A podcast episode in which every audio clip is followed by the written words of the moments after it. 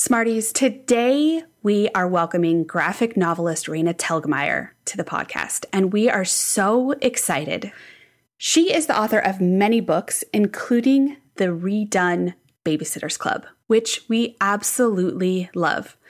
Today, she talks about her love of comics and how she came to write The Babysitters Club and her other works that are just as amazing. She's a number one New York Times bestselling author. And Raina relates to so many of the learners in educational therapy, and her books cultivate a love of reading in reluctant learners. And we've seen that in both of our practices. So if you have a reluctant reader, please reach out to us. It would be great for your child to start educational therapy. You can find us at my practice, which is my ed therapist, www.myedtherapist.com, and Rachel's practice, which is Kapp Ed Therapy Group.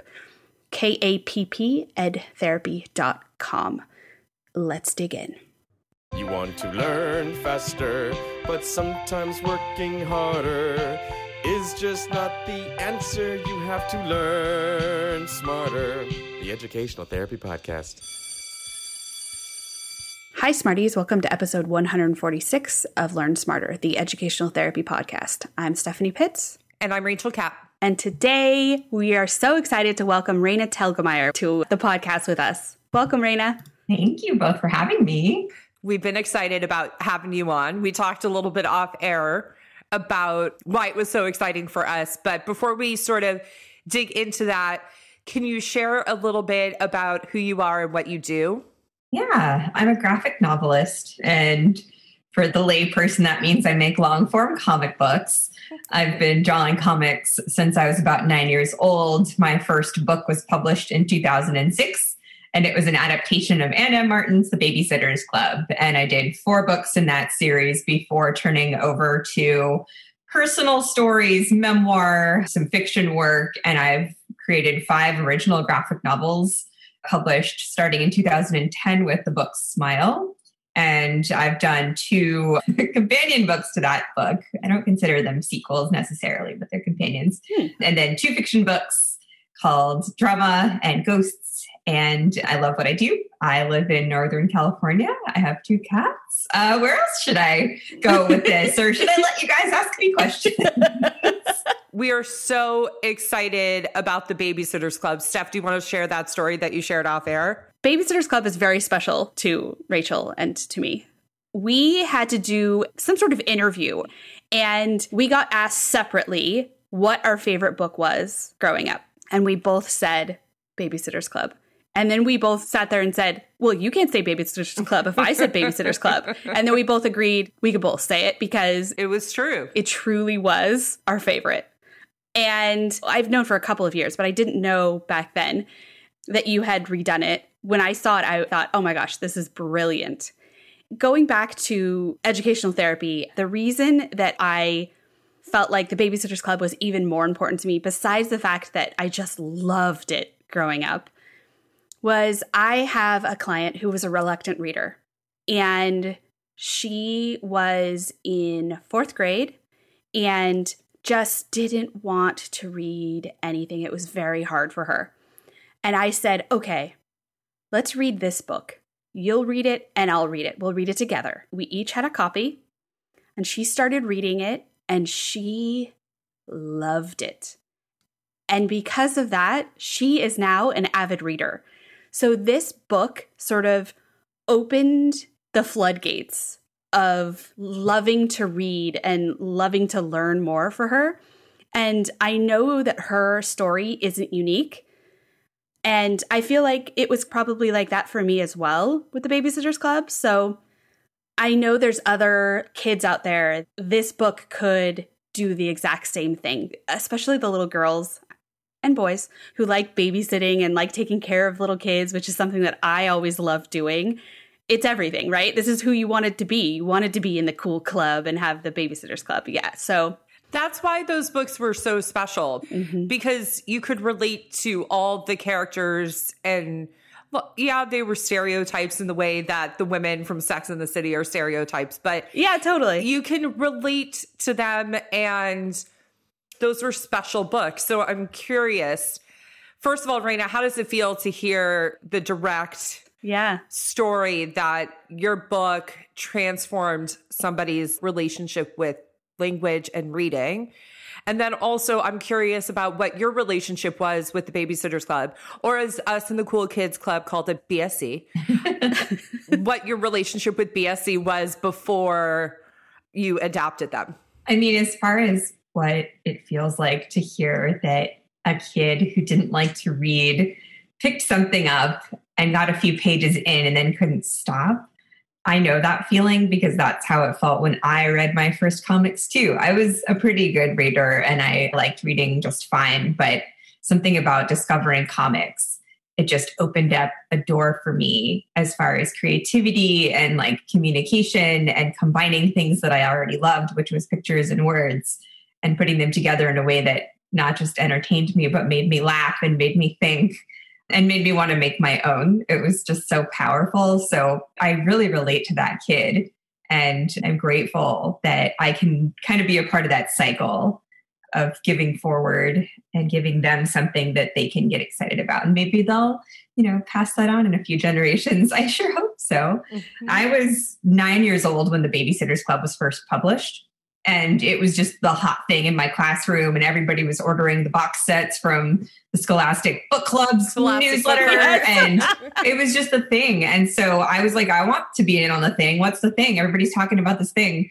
And so i ordered the box set and read the first four you know in an instant and then was like okay where's the next book? And i don't think that ann had intended to write past four books. I think it was just supposed to be a little mini series but you know, millions of girls like me and like you out there were just hungry for more. And so Scholastic was like, okay, cha-ching, like we've got a phenomenon on our hands.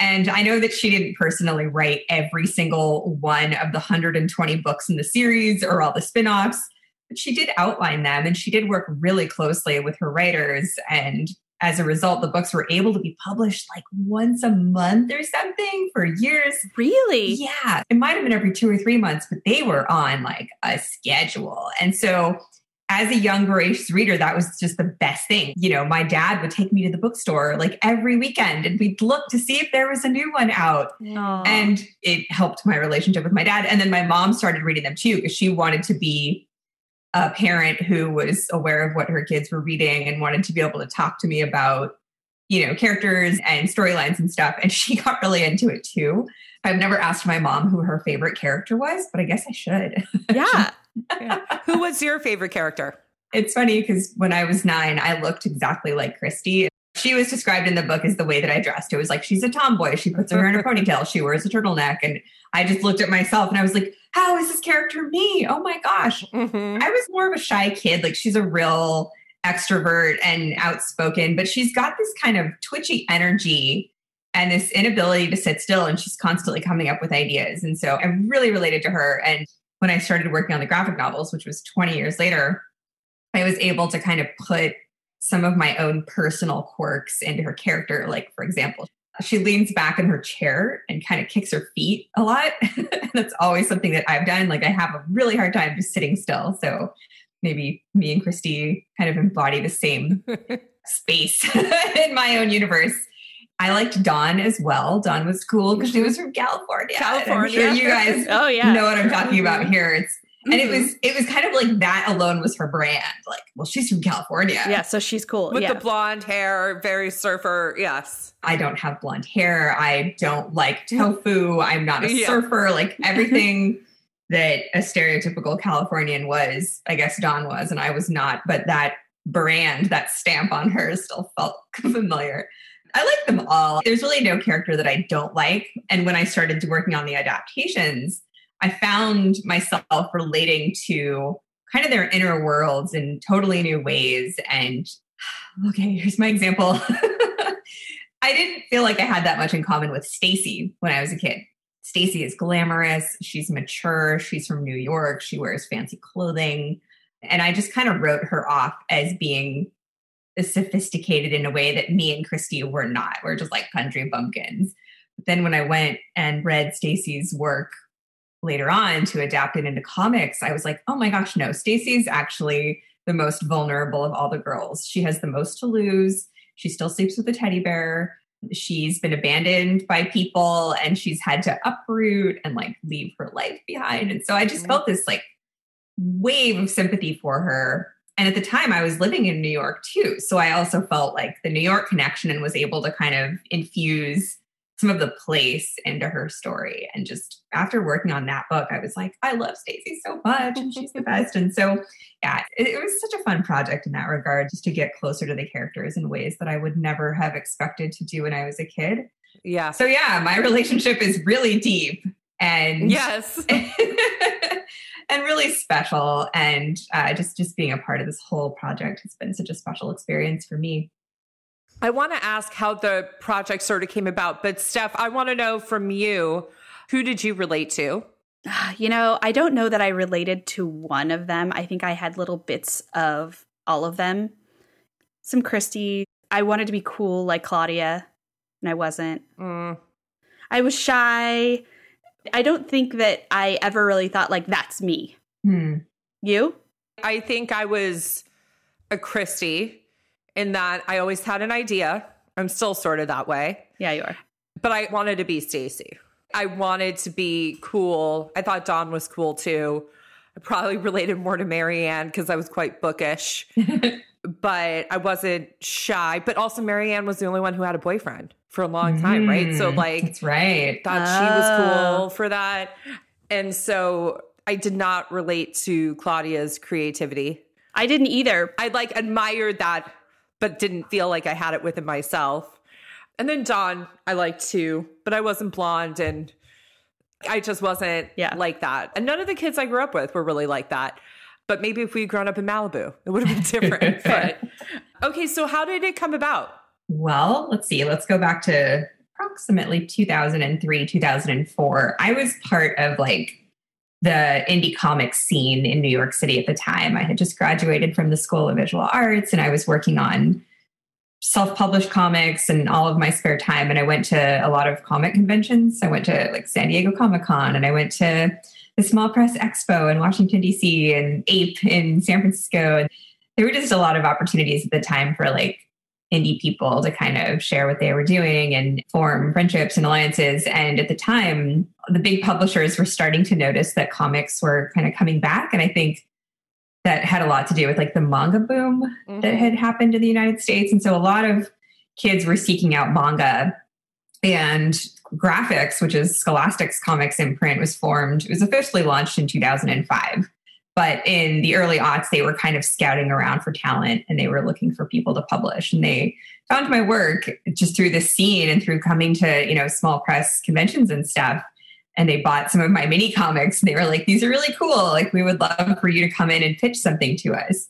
And what I was doing at the time was kind of like introspective, short form diary comics. Mm. And I mean, that's what I've been doing most of my life, but yeah. I was publishing them and putting them out there. And I was like, well, I don't know if this is really what you're looking for, but this is what I do. And I pitched a couple of projects to them and nothing was quite right. And they asked me just the same question you guys were asked like, so what was your favorite book when you were a kid? Mm-hmm. And my answer was, it was The Babysitter's Club. And David Saylor, who is the head of Graphix, his eyes lit up and he was like, you know, that's our book. We own the rights to that. And what if you took your work and your style and you did an adaptation of the Babysitters Club? And it just kind of came together. Oh, I got chills. How cool. Did your head explode? um, like you couldn't believe that this opportunity was happening? It, yeah. because at the time, you know, graphic novels weren't really a thing. And so yeah, the idea that a children's book publisher as big as Scholastic could put out my, you know, little dinky comics work and like sell it to kids and put it into libraries and book fairs was just inconceivable. Mm-hmm. Just, this template did not exist. And so when I was in school, like it wasn't even something I knew I could aspire to because it just did not exist. And then suddenly it did, but I didn't have expectations because again, nothing to aspire to. Just like, okay, let's try that. Let's see what happens. Right. So we did. The first book came out in 2006. We did two the first year and then two each subsequent year after that. So for four years, that was my full time gig. And I was still working on personal comics on the side. And that's where my book Smile was born from, just kind of in my spare time as I was developing those other projects. So, you know, I mean, I've been a cartoonist all my life. So it was just like, cool, I'm actually doing the thing that I love to do and I'm getting paid to do it. This is a dream come true.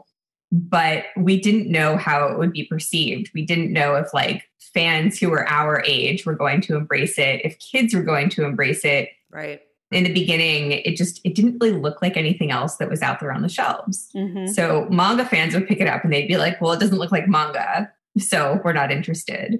And some of the old school Babysitters Club fans from like, you know, the internet, there was a big LiveJournal community that I was a part of at the time. LiveJournal. A lot of them were super cool and like embraced it. I know. this is how long ago this was. Yeah. But there were definitely people that were like, don't come in here, you random person, and mess with my babysitters club. Like, this isn't what it's supposed to be. Why are there drawings? This is so babyish. And it just, it didn't quite find its footing. It took a few years for that to happen, but eventually it did. And then after my other books got published and became super popular, the Babysitters Club kind of came back in popularity as well. Right. So they have since hired new artists to adapt the books. And that's been really fun for me too, to just kind of sit back and be like, now I'm just a fan. And now I just get to enjoy these as a consumer and like cheer on the new artists. Yeah. Yeah. Did you get the opportunity to meet Anna Martin? I did. That was my question. What was she like? She's so nice. I worked through a liaison with her on the first project, and she didn't give too much feedback. She was pretty hands off, but she would say things like, Claudia would never wear that outfit. Or she would point out things like, you know, the kids are just walking into this house. Like the babysitter would be the one to have the key in her hand, and she would open the door before, you know, a little Wow. boy just like Oh. turned the doorknob. So she's super Specific. tuned in and aware of like Yeah. what happens in this world and things that I wouldn't think of. So she gave feedback like that. And then when the first book was finally out, I got to have lunch with her and our editor, our liaison, David. And she, it was, it wasn't like suddenly we shared a brain, but suddenly we were coming at the conversation from the point of view of two people who have made something mutually. And I was able to say to her, I think what was going through Kristy's head was this. And she was like, Oh, that's really interesting. I hadn't considered it. So I think she felt like I got it. Like I wasn't Yeah. there to change things or to update it or to make it different. I just, you know, I was that kid, just like both of you were, who loved the characters and wanted to be as faithful to them as I could.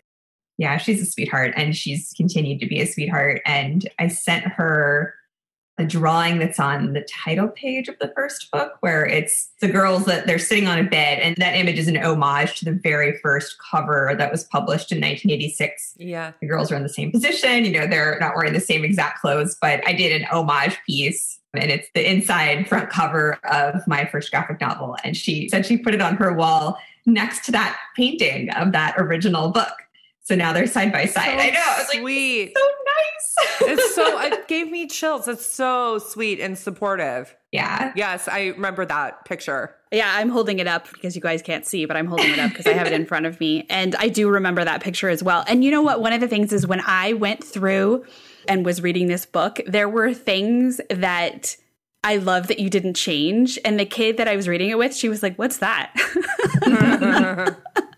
Uh, okay, I feel old, but like I'm glad, you know, I had to explain it to her. It was it was fantastic. From my kid, let's call her M. M would like to know what was your favorite book that you wrote? it's really hard to choose a single book i've got five originals and then the four adaptations of the bsc Mhm. that's nine books that I have spent intimate time with and Right. you know hours and hours like with the characters and with all of the emotions. And so they're all really personal to me and really dear to me. Smile is my first original. I think that's probably why that book will always be the closest. And interestingly like i wrote that book just in my spare time and it was a personal project like a side hustle and I didn't have an editor. So I was just kind of making it and working on it. And all of my books since then have been under the supervision of an editor. So I have like sat down to write the script and then sent it to her and then she's edited the script and we've we've done it kind of the more traditional way and you know I don't start the artwork until the script is done. Oh, that's fascinating. Okay. Yeah. With Smile, I was just making a page a week and just like tossing it up on a website and letting people read it as it was coming together. So I think for that reason, it, it's like the purest expression of what I make when no one's looking. if that makes any sense. That's awesome. Yeah, it does. Pure me from, you know, 2005. but Yeah, still. Right, right, right. And that's not to say that I think it's the best book that I've ever written. I think that my work has gotten stronger under my editor's supervision. She's a fantastic editor and she's she's really tuned into not only what I want to say, but but how I'm saying it and how it's going to come across and how the kids are going to interpret it. And yeah, I mean, we've been working together since 2007, I think. So it's a really So you get each other, and yeah, good and long-tailed relationship that I super value. So Yes. There's nothing like the feedback of somebody else that you trust right. through a process. Yeah. Um, so can you tell us a little bit about Smile? Because this one touched my soul for very personal reasons. but I would love for you to share a little bit about it for you. Yeah. It's a memoir, which means that it's my true story. And the true story is that when I was 11 years old, I had an accident where I tripped and fell and knocked out my two front permanent teeth. And then had to spend the next four and a half years getting my face reconstructed and, you know, going through multiple surgeries, headgear, braces on, braces off, fake teeth. And I thought in the beginning that it was just going to be sort of an explainer of what had happened to me because I had told that story so many times over the years. This is what happened. This is what happened next. It was crazy. This followed that, and no one could ever really believe the story. And I just felt like because the way I tell stories is through comics, at some point I'm just going to sit down and write the whole thing out and I'm just going to tell it. And I didn't realize that it was also going to be an examination of how I felt during those years and what it was like to feel uncertain about yourself and about the way you look and you know just about being in middle school which is such a hard time anyway so hard. and how it would kind of affect my social dynamics and the pecking order of people and people teasing me and having to sort of come through that and say this is not okay and who i am is not what i look like and then when i was finished i was kind of like whoa what just happened that was cool i'm so glad that i was able to pour so much of myself into this book and i spent five years working on it Oh wow. at first, it was the side hustle while I was working on Babysitters Club. And then the last year of its production, Scholastic had offered to publish the book. So I switched gears and just worked on Smile full time for the final year. And then it came out in 2010. Again, like the graphic novel movement was kind of starting to happen in the United States. There were a few breakout successes. The Babymouse series by the Holm siblings was really popular. And manga was still completely obscenely popular. And, you know, the Babysitters Club books had been out for a little while. So people were familiar with my name and they were like, okay, well, we liked the Babysitters Club books. We'll go buy Smile.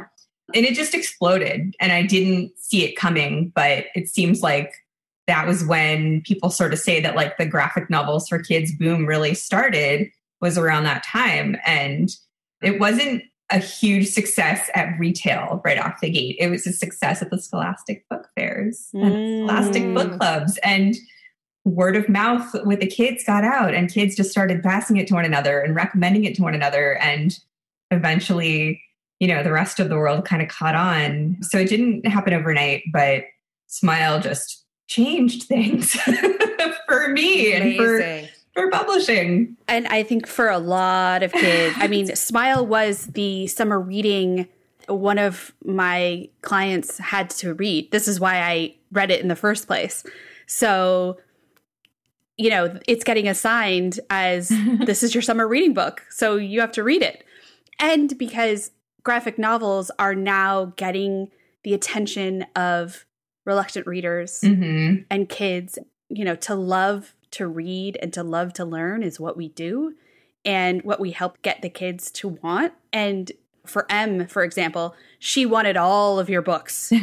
and so she was like, look what I got for Christmas. You know, it was just the kids love them. And if they're willing to read a graphic novel, parents absolutely let them.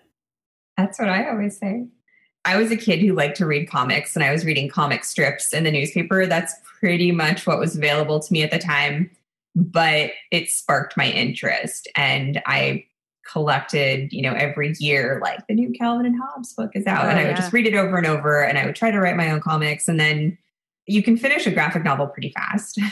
so I get a lot of kids that are really excited. They're like, I read your book in a whole hour. And I'm like, it took me five years to make that book. That's Yeah, please yeah, read it yeah. a second time or please, you know. But but now there's so many other graphic novels out there. And I think you can you can probably read like all the graphic novels on the shelf at Barnes and Noble within like two weeks. Yeah, probably. And then, but you've got the bug. So now you're going to look at the next shelf and you're going to be interested in like some of the hybrid books and maybe some of the prose books. And a hundred percent. it just opens the door. It, it gets the itch going. And then you got to scratch that itch. I'm so grateful for you that you have done that for these kids because it also makes my job easier. Yes. I know it's going to be a hit because you have to be a little careful, right? You don't want to put something out there that the kid's not going to like, and then like, how are you going to get them to try again? Like, I know this is going to work, so I appreciate you for that, and it works every time. I can't believe it. And yet I can because I was also that kid. I'm the kid that would have loved to have this time when I was that age. Yeah.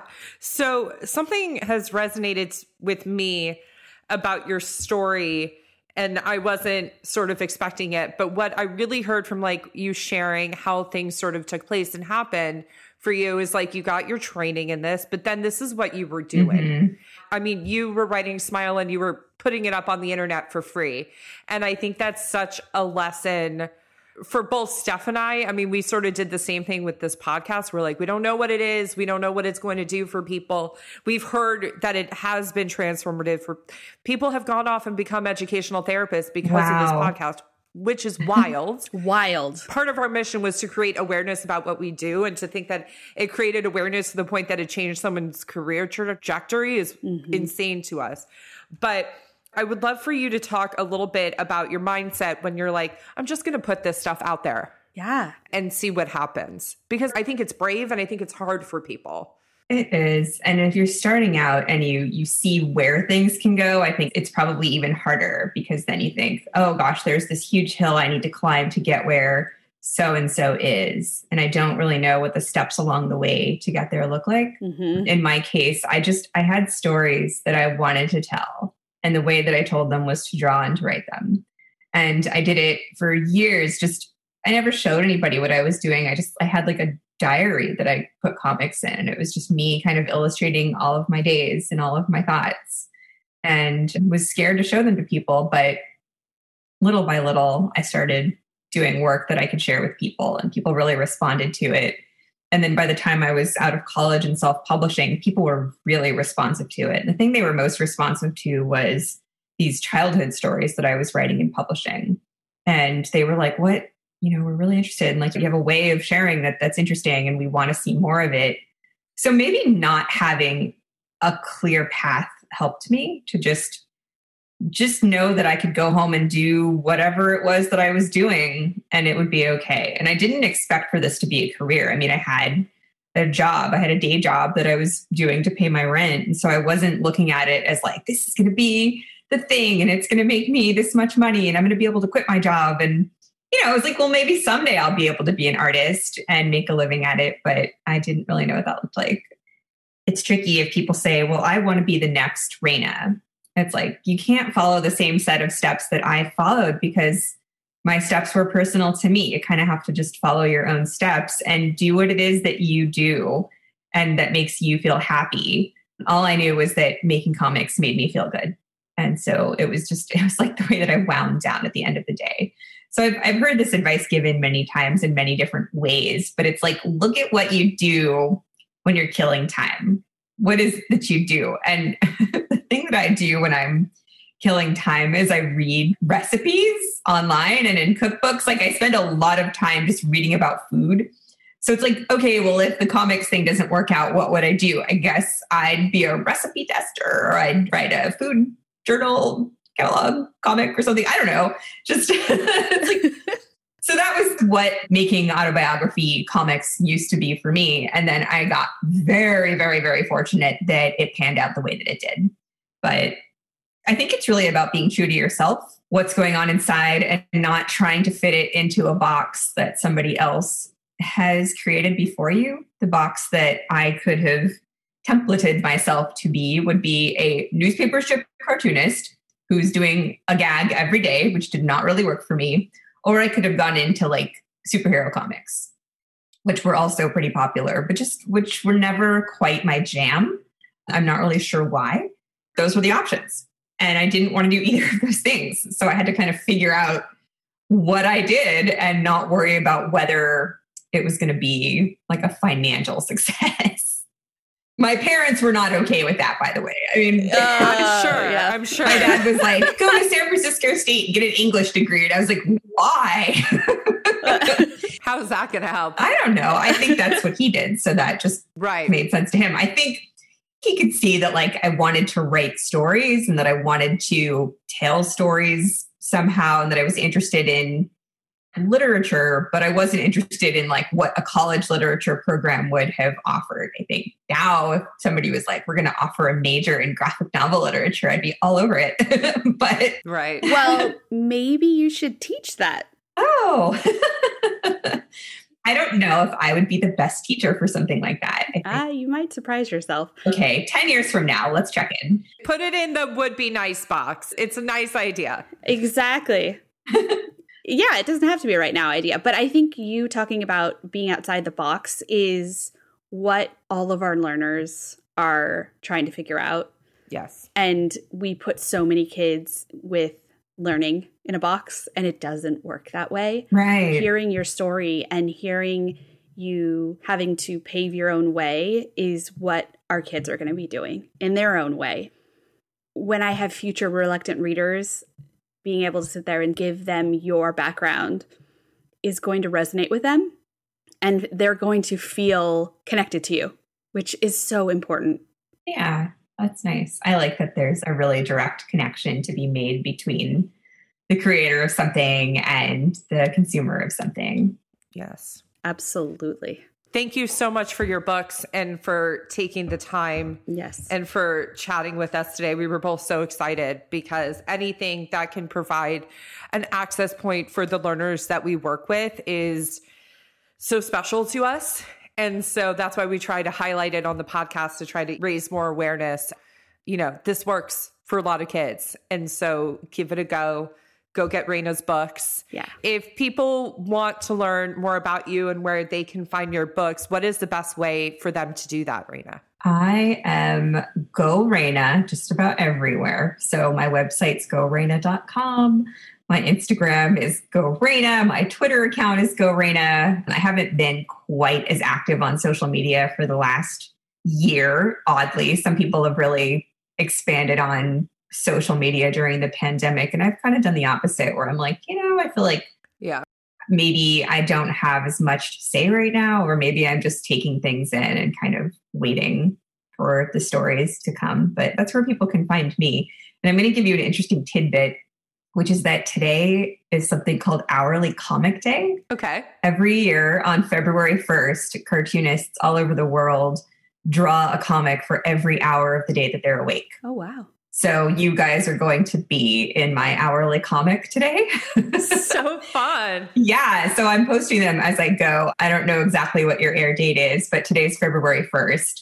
So at the point of airtime, you can go back to my Instagram, which is at Raina, and I'll have all of them posted there. So fun. I'm going to go check that out. I will too. We'll check that out. We'll share it. That's so cool. Can I ask one more question about you reading recipes at night? Yeah, I do the same thing. Do you save the recipes and then they never make them? Because that's what I do. actually, I'm pretty good about Good for you. about it. And the other thing I really like doing in my spare time is making lists. that sounds Yes. really weird, but I'm such a planner. I think this is where I'm Kristy from the Babysitters Club, is that I'm always Yeah. And so not having as much to plan during lockdown has been really challenging because I'm usually like, okay, what's happening this week and what, you know, trips do I have to go on and what Sure. Just media am I doing and what times am I going to be able to set aside to work? And, you know, it's like this puzzle that I'm constantly shuffling. And the puzzle has all but gone away during lockdown. So the only thing I have left is like, what am I going to eat for every Eat. meal of the day? so I have one that I just bookmarked on New York Times Cooking, which is kind of my go-to these days. And I'm like, all right, if I don't make it tonight, I'm going to make it tomorrow. Do you use the Paprika app? I do. I love that app. I don't know this app. It's great. Oh, it's great. You can import just about any online recipe and then you can tailor it to say like if the recipe serves 6, you can say like I want to make it for 3 or I want to make it for 1 and it just automatically tells you like okay, it was supposed to be a tablespoon of you know sugar and now it's going to be a quarter. Oh, I had no idea. I don't do math, so it's really helpful. I also like that as you add a recipe, you can cross it off as you go. Like as you add an ingredient, rather. Mhm. Sorry, Steph. I feel like I've been holding out on you. Yeah, you definitely Do you know what that app needs, Raina, that it doesn't have? It needs an ability to share recipes between other app users. Yeah, I have a friend who like emails me links to things when she needs to, but you're right, there's not like an interactive component to it. I'll email Paprika and let them know. I thought you were going to say it needs illustrations and comics. So I was like, wait. Sorry, you were about to tell an anecdote. you were going to say your friend. She will email me a recipe and it comes out all beautiful, but you're like, this isn't what I need. I need the original link so it can go into my Paprika app, but there should be a way for her to just text it to me that way. Right. I've been saying for like a year, I'm going to email Paprika. Today's the day. You've known about this app for this long and all of my quarantine cooking. Yeah. No, I failed you. I feel really bad yeah, about you it. really did. All right. Well, thank you, Raina, so much for joining us. Yes, oh. thank you. Will you do our designated ending, which is to say, have a great week, Smarties? Have a great week, Smarties. Yay, have a great week.